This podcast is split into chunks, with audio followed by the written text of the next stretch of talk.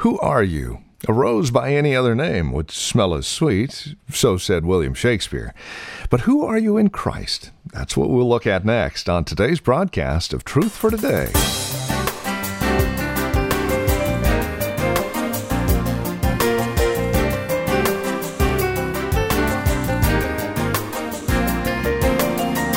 From Valley Bible Church in Hercules, welcome to the broadcast. This is Truth for Today with our teacher and pastor, Phil Howard. We're going to find ourselves in Ephesians today, beginning a series called Who Are You? Now, we're going to look at the first couple of chapters of Ephesians to answer that question. Paul deals with it from the perspective of who we are according to God in Christ. A real encouraging look at our position in Christ is coming up today. So join us for this edition of Truth for Today, here's Pastor Phil Howard. Look at Ephesians chapter 1. Paul, an apostle of Christ Jesus by the will of God, to the saints in Ephesus, the faithful in Christ Jesus, grace and peace to you from God our Father and the Lord Jesus Christ. Praise be to the God and Father of our Lord Jesus Christ who has blessed us in the heavenly realms with every spiritual blessing in Christ. For he chose us in him before the creation of the world to be holy and blameless in his sight. In love, he predestined us to be adopted as his sons through Jesus Christ, in accordance with his pleasure and will, to the praise of his glorious grace which he has freely given us in the one he loves. This book was written while Paul was in a Roman imprisonment, maybe, maybe an encyclical letter that was to be sent to several churches in the area of Ephesus and Laodicea, Colossae. Tychicus was probably the bearer of it from a man that was in prison, so it's often called a prison epistle. The, the city of Ephesus was ruled by a goddess named Diana. It was the multi breasted god, goddess. So it was the goddess of fertility, sensuality, vulgarity, which pagan religion abounded in. Paul spent much time here, over three years in Acts 18 and Acts 19. He spent in this city. But now he writes them a letter from prison. And uh, the epistle is marvelously uh, broken in two halves. The first three chapters speak of our riches in Christ, what the believer is in Christ. Riches. The second th- three chapters are our responsibilities in Christ. You're rich in Christ as a son, as an heir of salvation, of all that God has given you. And now he begins to tell us in chapter 4 Therefore, live like what I have made you to be. And so it's riches of grace, the riches of our responsibility to such grace. So it's conveniently broken down. Sometimes you'll hear doctrine, three chapters, duties, three chapters, uh, our position in Christ, our practice in Christ. So it's a nicely compacted six chapter epistle. And remember, it was just a letter. They didn't have chapters in it when they got it. They read this in one sitting at the church of Ephesus. And uh, uh, sometimes people make their Bible reading hard. I'm almost through Ephesians. What do you mean? They read it publicly the first time and they read it in Greek. And so uh, it's a marvelous epistle. I want to speak this morning on who are you? Who are you? Because that's exactly where this first half of the book begins. Who are we? Who are the people of God? Uh, in America, we don't usually ask, Who are you? as much as, What do you do? That's the common question. I do it all the time. That we normally ask people, What do you do? And I think a secondary equation that goes with that how much do you make? Because if I can find out what you do, I can maybe categorize how much you make, and I can find out where to put you on the scale of important people. Now, that's interesting because in this church at Ephesus, it was planted in, and this epistle is written around 60 AD. The Roman Empire had over 100 million slaves from all the captured countries. And so, in a local church, you could easily have somebody that was a member of the Praetorian Guard, as in Philippians, sitting next to a household slave. So, what they did was far removed. The slave owned nothing, the slave had no rights, but he might be a teacher of the master's children, might have some very sophisticated duties, but as far as status, he was but a conquered slave. And so Paul is going to begin to deal with these believers of all status sociologically, all kinds of vocations. And he's really going to begin to tell us, and we're going to look at six things he says we are. And next week I'm going to pick up with who we are because I won't finish it today. Who are we? And that is maybe a more important question than what do you do? What if I said I'm a garbage man? Ooh, you're not worth much. What if I said I'm a banker? Ooh, you're worth a lot. Uh, scripture doesn't deal with God's people based on what they do, He tells us who we are. And we want to get that firmly planted in our mind. I love the. Um, work of Robert McGee in the book, The Search for Significance. And he gives a paradigm of two ways to appraise your worth. One he calls the satanic equation. And it goes like this Your self worth equals your performance and the opinions of others. Now, don't you think, especially think of when you were a young person, youth, teenager. Uh, I think James Dobson, when he wrote his book on uh, adolescence and growing up, is the most important things to kids were what their peers thought of them, physical beauty, and money. Physical beauty, some money, and what my peers think of me. And if my peers think I'm ugly, I'm ugly. If my peers don't like me, I must not be likable. And so we live all of our lives with this equation. My worth is based on how well I perform. I'm good, you know. So I've got to excel in athletics or something to prove I am good. And we're on this lifelong statement, and it is so hard to admit when we are not good, when we're not super achievers.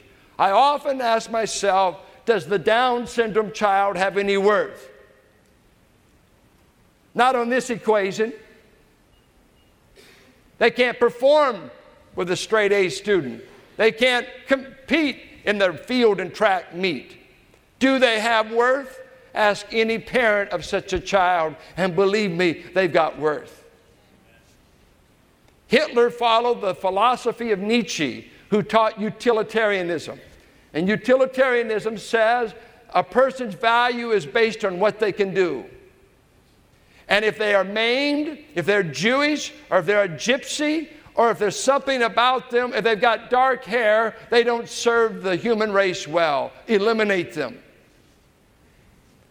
And we may have a little bit of utilitarianism in us. If you're not a tool for my purpose, you have no worth. That's why we want to pay attention to what God says. God's formula for us is God's truth, your worth equals what God says about you. What am I worth today? Not what Redbook magazine says, not what all the boys at school say, not what all the chicks say, but it's what my Creator says about me. That's what I am. I've got to get a right opinion source, and I'm going to take you to the right source for knowing who you are. And I'm talking about if you're a believer in Christ. I don't care if you were in chains, I don't care what your race is, your gender is, your economics have to be. Let me tell you what God says His people are in His sight. Now, listen to the satanic lie, and we'll just compare it to God. The lie is those who fail are unworthy to be loved. How many of you grew up on that? If I don't perform good enough, I'm not worth love. You got to perform well. Don't you drop that boy. If you drop that, you're not my son. You ever hear anybody say that? You better cut it. If you're going to be my boy, you'd better exceed. What if I don't? Am I still a son? You're just a son without approval. God says, I am deeply loved. I'm loved so much, He'd give up Christ to prove it. Second, I must meet certain standards to feel good about myself. If I don't, I feel like a failure. We never talk about C student children, it's always the straight A's. So you can never feel good about yourself if you were just average. There are no average people. There are no average people that God died for. He died for people, not straight A students. Now make the best grade you can, but don't think you have less worth if you got a C. Justification says, I am completely righteous before God in Christ. I'm in the right in His sight, even if I got a D. Anybody ever get a D? Raise your hand. I got it in college. I got married, got to kissing so much, I got mononucleosis. Nearly flunked Greek and uh, what else? Uh, a business course. Had to be there every day to keep the books. Shoot, the kissing was better than the Greek, but anyway, I got sick. Carolyn, you maybe get two D's. Uh, let's see there. Uh, thirdly, I must be approved accepted by certain others to feel good about myself. And I really see this in girls. Since I raised girls, I know, and our house always had girls. I always cried when I got my own underwear.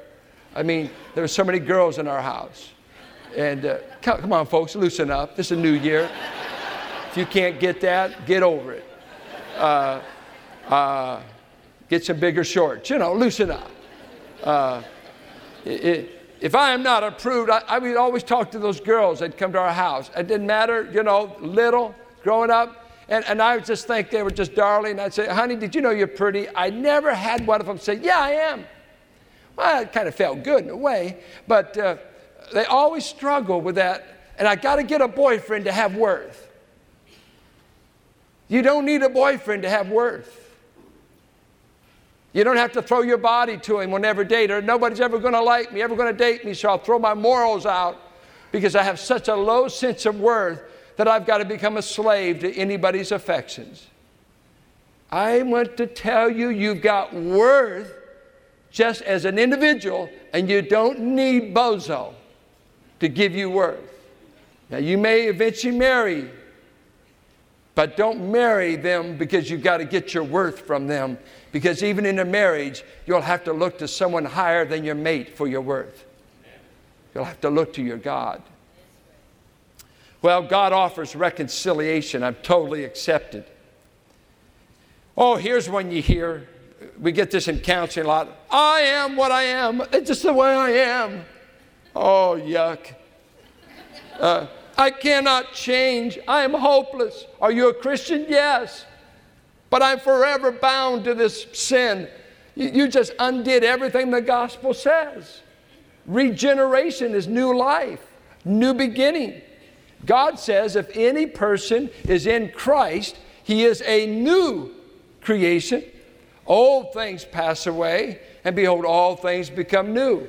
God didn't God loves you too much to leave you the way he found you. I loved you enough to take you as you were, but believe me, He's not going to leave you that way. By the time you get to glory, nobody's going to hardly recognize you because God is going to change you through thick or thin. Well, let's find out what we are. Now, if you ask me, you say, Who are you? The first thing I am, and I want everyone to amen this and not laugh, I am a saint. Amen. Yes. To the saints, not the ain'ts, the saints in Ephesus. Now, you're either an ain't or a saint. Now, uh, this word, when you hear saint, if you come from a Roman Catholic background, you're used to a whole process of sainthood that you've got to die to be a saint. They're trying to figure out if Mother Teresa is a saint. And part of the criteria in Catholicism is you have to have performed at least one, and really preferably two miracles. They go through a whole court hearing, and they have to appoint a, a devil's advocate to find as much fault or blemishes in this person to discredit them. And if they get through this court system and they are proven uh, to be blameless, proven to have done some miracles, they enter into sainthood. The Bible never talks that way. It calls the people of God saints. What does that mean? It means holy ones. It means people set apart unto God. And Jesus said that in John 17. We are not of the world, we've been taken out of the world, and God has formed us into a separate community of people in His sight, and we are the holy ones who belong to the holy God. Now, we're not the perfect ones because you'll find out in this epistle they were doing some sins. He had to tell them to stop.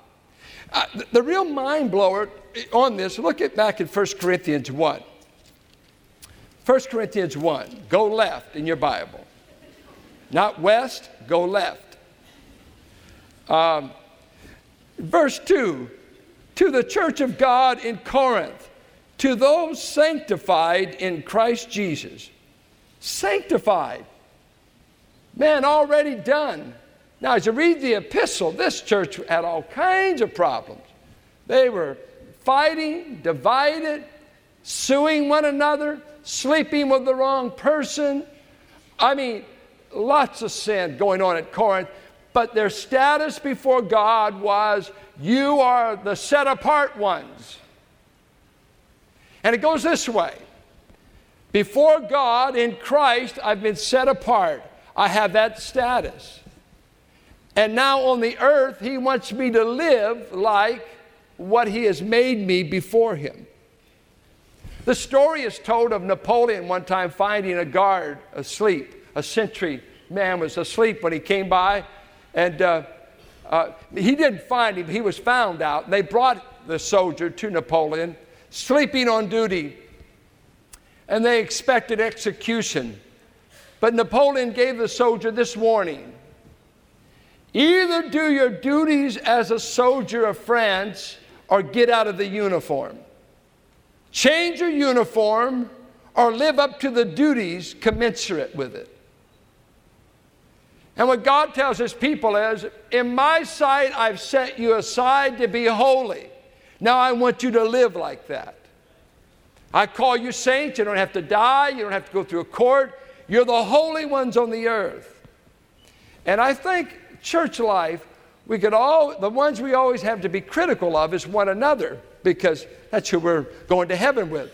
If you ever think this crowd isn't saints, you need to get out in the world big time and you'll find out what the ain'ts live like. And maybe you'll quit being critical of the saints who are blemished, who have faults, who aren't perfect, but you want to see what the ain'ts are doing. We are the people of God and we are in process and my status before Him. If someone asks me, and I just love it, who are you? If I just did this the next time I went to the store, I'm a saint. You know, I, the place would go up in laughter. But you are a saint. Two, you are the faithful. And that word can be faithful or believing. And it has two parts. The word there means uh, you've either been one that who's exercised faith in Christ and to have exercised faith in Christ is that intellectually you have heard the good news that Christ is the Son of God, that He died for you, that He was buried, rose again, and you heard the content of the gospel, you repented and you believed. Second part of that is emotionally you embraced Christ. It was not just facts outside, but emotionally you engaged.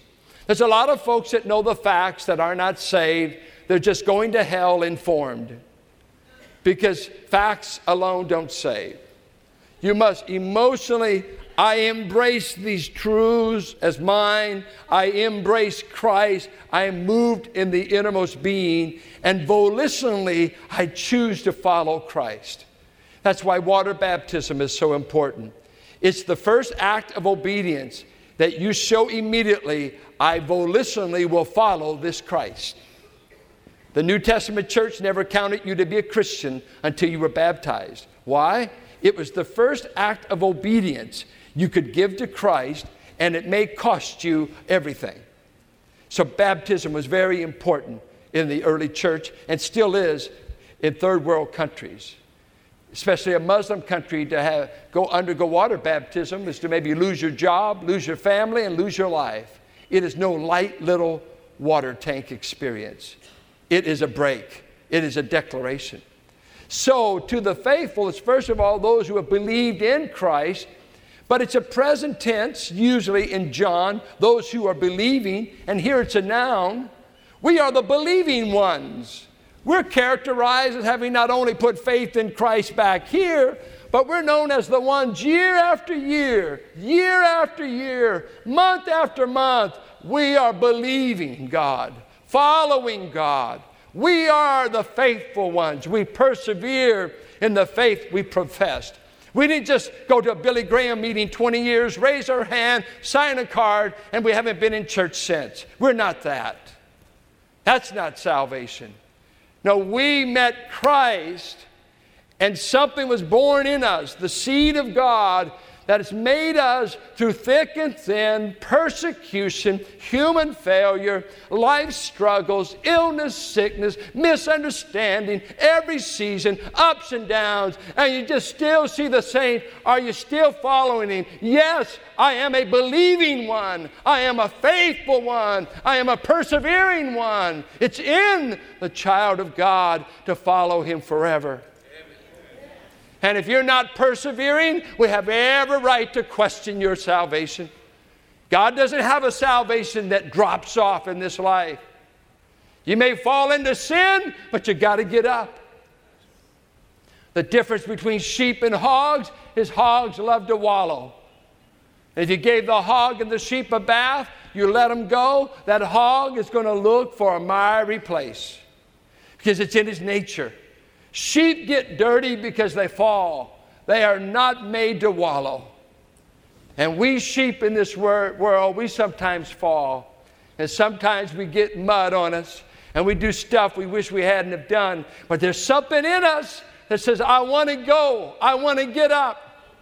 And did you know what? Sometimes those sheep get so bogged down that they can't get up because the wool is thick and if it's wet, they lay there, I forget the term, Phillip Keller used the term.